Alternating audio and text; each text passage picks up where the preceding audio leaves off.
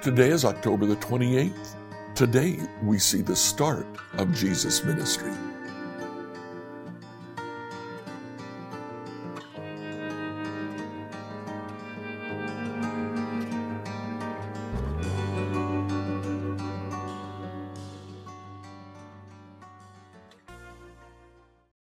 As we read through the Bible in a year today, I'd like you to read Luke chapters 4 to 6. Now, this is the very beginning of Jesus' ministry, and it's interesting. The beginning of Jesus' ministry is his temptation in the desert. At the end of the temptation, it says that the devil had finished, when the devil had finished tempting Jesus, the devil left Jesus until the next opportunity came. Although Jesus casts out demons in the center of the book of Luke, we don't have mention of the devil until Luke chapter 20 or 21, when it says, And the devil entered into Judas Iscariot. The devil couldn't combat Jesus. So he attacked one of Jesus' followers. Jesus was betrayed and then crucified. Now, at the start of Jesus' ministry in Nazareth, Jesus goes to the synagogue. He had been gone for a while, and as was traditional, when a uh, traveler comes back home, they let him do the scripture reading. Uh, the scripture reading was set.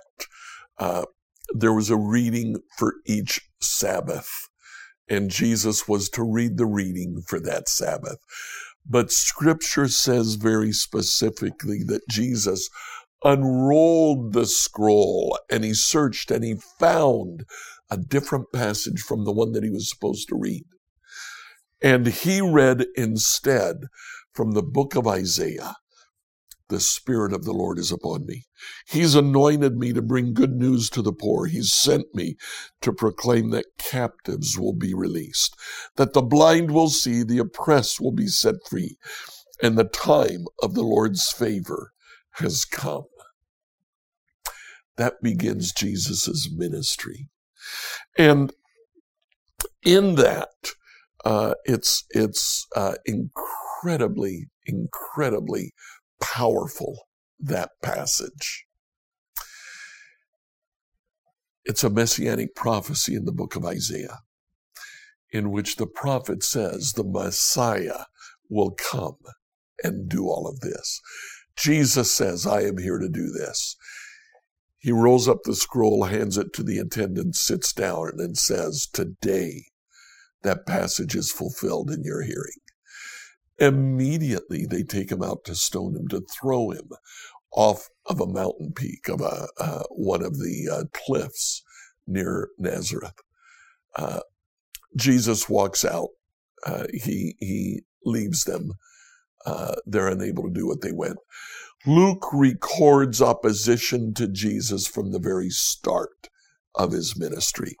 Now, the ministry itself jumps back and forth between three things. First of all, healing. Jesus casts out a demon.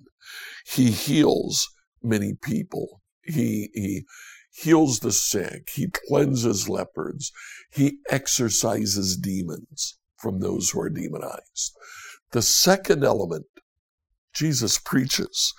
At the end of chapter four, he continues to preach and uh, preaches both to a few, the discussion about fasting in chapter 5, and to crowds. The third thing that he does, he disciples.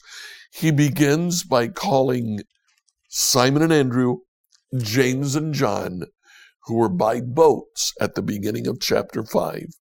He calls Levi at the end of chapter 5. And then in chapter 6, he formalizes the appointment of 12. Healing, teaching, and discipling. That summarizes Jesus' activity as Jesus the man God, who is Messiah, introduces God's kingdom to earth. Enjoy today as you read Luke 4 to 6. Luke 4 through 6, New Living Translation. Luke 4. Then Jesus, filled of the Holy Spirit, returned from the Jordan River. He was led by the Spirit in the wilderness, where he was tempted by the devil for forty days. Jesus ate nothing all that time and became very hungry. Then the devil said to him, If you are the Son of God, tell this stone to become a loaf of bread. But Jesus told him, No, the Scriptures say people do not live by bread alone. The devil took him up and revealed to him all the kingdoms of the world in a moment of time. I will give you the glory of these kingdoms and authority over them, the devil said, because they are mine to give to anyone I please. I will give it all to you if you worship me. Jesus replied, The scriptures say, You must worship the Lord your God and serve only him. Then the devil took him to Jerusalem, to the highest point of the temple, and said, If you are the Son of God, jump off. For the Scriptures say, He will order His angels to protect and guard you, and they will hold you up with their hands, so you won't even hurt your foot on a stone. Then Jesus responded, The Scriptures also say, You must not test the Lord your God. When the devil had finished tempting Jesus, he left him until the next opportunity came. Then Jesus returned to Galilee, filled with the Holy Spirit's power. Reports about him spread quickly through the whole region. He taught regularly in the synagogues and was praised by everyone.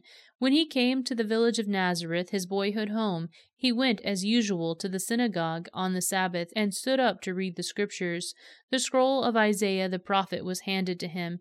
He unrolled the scroll and found the place where this was written The Spirit of the Lord is upon me, for he has anointed me to bring good news to the poor. He has sent me to proclaim that the captives will be released, that the blind will see, that the oppressed will be set free and that the time of the Lord's favor has come. He rolled up the scroll, handed it back to the attendant, and sat down. All eyes in the synagogue looked at him intently. Then he began to speak to them. The scriptures you've just heard has been filled this very day. Everyone spoke well of him, and was amazed by the gracious words that came from his lips. How can this be? they asked. Isn't this Joseph's son? Then he said, You will undoubtedly quote me this proverb Physician, heal yourself, meaning, do miracles here in your hometown like those you did in Capernaum. But I tell you the truth, no prophet is accepted in his own town. Certainly there were many needy widows in Israel in Elijah's time, when the heavens were closed for three and a half years, and a severe famine destroyed the land. Yet Elisha was not sent to any of them. He was sent instead to a foreigner, a widow of Zarephath, in the land of Sidon, and many in Israel had leprosy in the time of the prophet Elijah. But the only one healed was Naaman, a Syrian. When they heard this, the people in the synagogue were furious. Jumping up, they mobbed him and forced him to the edge of the hill on which the town was built. They intended to push him over the cliff, but he passed right through the crowd and went on his way. Then Jesus went to Capernaum, a town in Galilee, and taught there in the synagogue every Sabbath day. There too the people were amazed at his teaching, for he spoke with authority. Once he was in the synagogue, a man possessed by a demon, an evil spirit, cried out, shouting, Go away! Why are you interfering with us, Jesus of Nazareth? Have you come to destroy us? I know who you are, the Holy One of God. But Jesus reprimanded him. Be quiet, come out of the man, he ordered. At that, the demon threw the man on the floor as the crowd watched. Then it came out of him without hurting him further. Amazed, the people exclaimed, What authority and power this man's words possess! Even evil spirits obey him, and they flee at his command. The news about Jesus spread through every village in the entire region. After leaving the synagogue that day, Jesus went to Simon's home, where he found Simon's mother in law very sick with a high fever. Please heal her, everyone begged. Standing at her bedside, he rebuked the fever, and it left her. And she got up at once and prepared a meal for them. As the sun went down that evening, people throughout the village brought sick family members to Jesus, no matter what their diseases were. The touch of his hand healed every one. Many were possessed by demons, and the demons came out at his command, shouting, You are the Son of God. But because they knew he was the Messiah, he rebuked them and refused to let them speak. Early the next morning, Jesus went out to an isolated place. The crowd searched everywhere for him, and when they finally found him, they begged him not to leave them. But he replied, I must preach the good news of the kingdom of God in other towns too, because that is why I was sent. So he continued to travel around, preaching in synagogues throughout Judea. Luke 5 one day Jesus was preaching on the shore of the Sea of Galilee. Great crowds pressed in on him to listen to the word of God. He noticed two empty boats at the water's edge, for the fishermen had left them and were washing their nets. Stepping into one of the boats, Jesus asked Simon, its owner, to push it out into the water. So he sat in the boat and taught the crowds from there. When he had finished speaking, he said to Simon, Now go out where it is deeper and let down your nets to catch some fish. Master, Simon replied, we worked hard all last night and didn't catch a thing, but if you say so, I'll let the nets down again. And this time their nets were so full of fish they began to tear. A shout for help brought their partners in the other boat, and soon both boats were filled with fish and on the verge of sinking. When Simon Peter realized what had happened, he fell to his knees before Jesus and said, O Lord, please leave me. I am such a sinful man. For he was awestruck by the number of fish they had caught, as were the others with him. His partners James and John were the sons of Zebedee, were also amazed. Jesus replied to Simon, Do not be afraid. From now on you'll be fishing for people. And as soon as they landed, they left everything and followed Jesus. In one of the villages, Jesus met a man with an advanced case of leprosy. When the man saw Jesus, he bowed with his face to the ground, begging to be healed. Lord, he said, if you are willing, can you heal me and make me clean? Jesus reached out and touched him. I am willing, he said, be healed. And instantly the leprosy disappeared. Then Jesus instructed him not to tell anyone what had happened. He said, Go to the priest and let him examine you. Take along the offering required in the law of Moses for those who have been healed of leprosy. This will be a public testimony that you have been cleansed. But despite Jesus' instructions, the report of his power spread even further, and vast crowds came to hear him preach and to be healed of their diseases. But Jesus often withdrew to the wilderness for prayer. One day, while Jesus was teaching, some Pharisees and teachers of religious law were sitting nearby. It seemed that these men showed up from every village in all Galilee and Judea, as well as Jerusalem, and the Lord's healing power was strongly with Jesus. Some men came carrying a paralyzed man on a sleeping mat. They tried to take him inside to Jesus, but they couldn't reach him because of the crowd. So they went up to the roof and took off some tiles. So they lowered the sick man on his mat into the crowd right in front of Jesus. Seeing their faith, Jesus said to the man, Young man, your sins are forgiven. But the Pharisees and teachers of religious law said to themselves, Who does he think he is? That's blasphemy. Only God can forgive sins. Jesus knew what they were thinking, so he asked them, Why do you question this in your hearts? Is it easier to say, Your sins are forgiven, or stand up and walk? So I will prove to you that the Son of Man has authority on earth to forgive sins.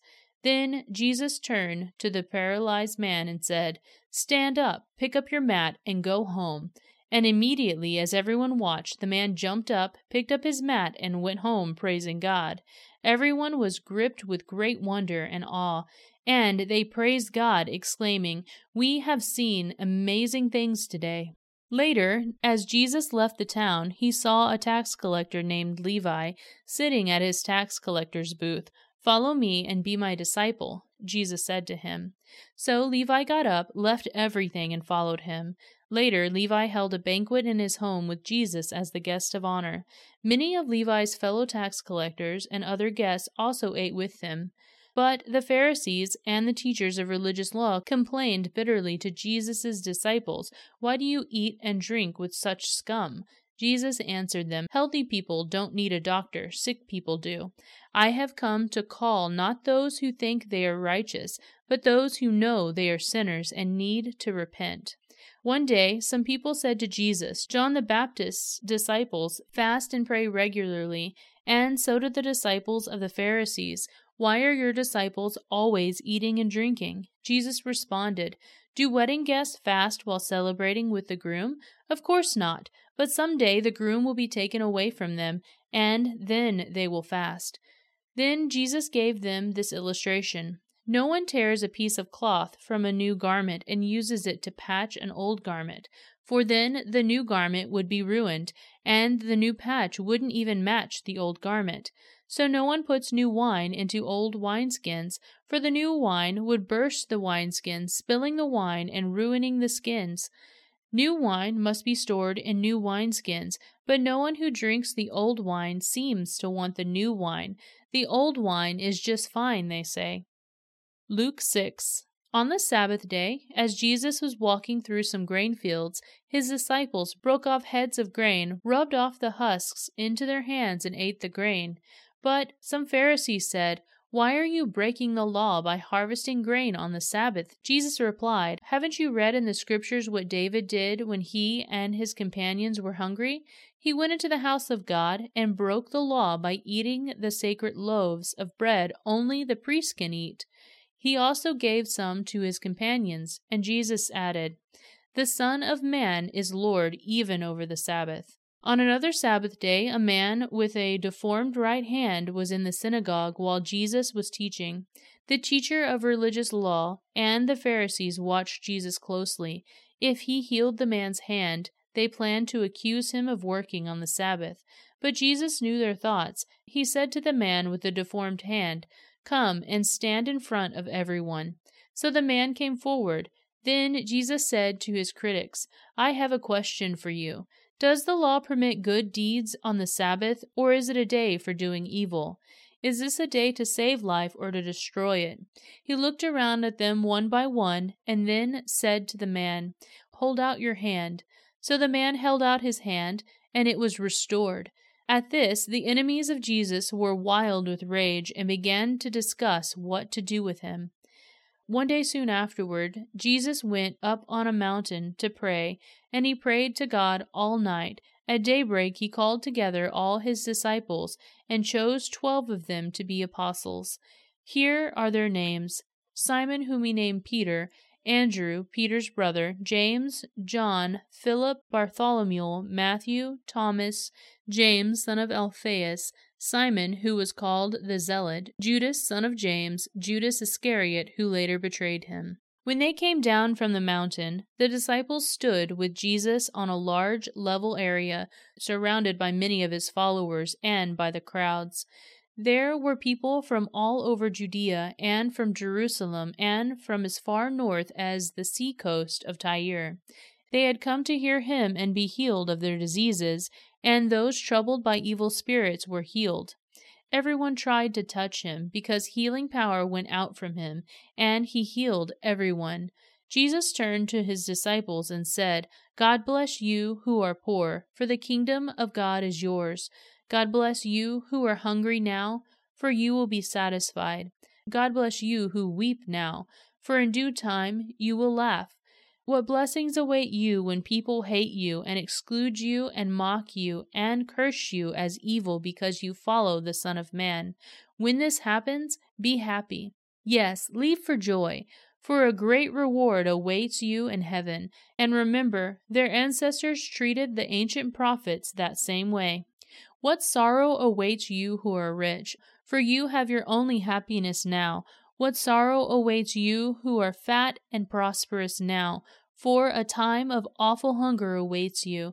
What sorrow awaits you who laugh now, for your laughing will turn to mourning and sorrow. What sorrow awaits you who are praised by the crowds, for their ancestors also praised false prophets. But to you who are willing to listen, I say, love your enemies, do good to those who hate you, bless those who curse you, pray for those who hurt you. If someone slaps you on the cheek, offer the other cheek also. If someone demands your coat, Give to anyone who asks, and when things are taken away from you, don't try to get them back. Do to others as you would like them to do to you. If you love only those who love you, why should you get credit for that? Even sinners love those who love them. And if you do good only for those who do good to you, why should you get credit? Even sinners do that much. And if you lend money only to those who can repay you, why should you get credit? Even sinners will lend to other sinners for a full return. Love your enemies, do good to them, lend to them without expecting to be repaid. Then your reward from heaven will be very great, and you will truly be acting as children of the Most High, for he is kind to those who are unthankful and wicked. You must be compassionate, just as your Father is compassionate. Do not judge others, and you will not be judged. Do not condemn others, or it will all come back against you. Forgive others, and you will be forgiven. Give, and you will receive. Your gift will return to you in full, pressed down, shaken together to make room for more, running over and poured into your lap. The amount you give will determine the amount you get back. Then Jesus gave the following instructions Can one blind person lead another? Won't they both fall into a ditch? Students are not greater than their teacher, but the student who is fully trained will become like the teacher. And why worry about a speck in your friend's eye when you have a log in your own?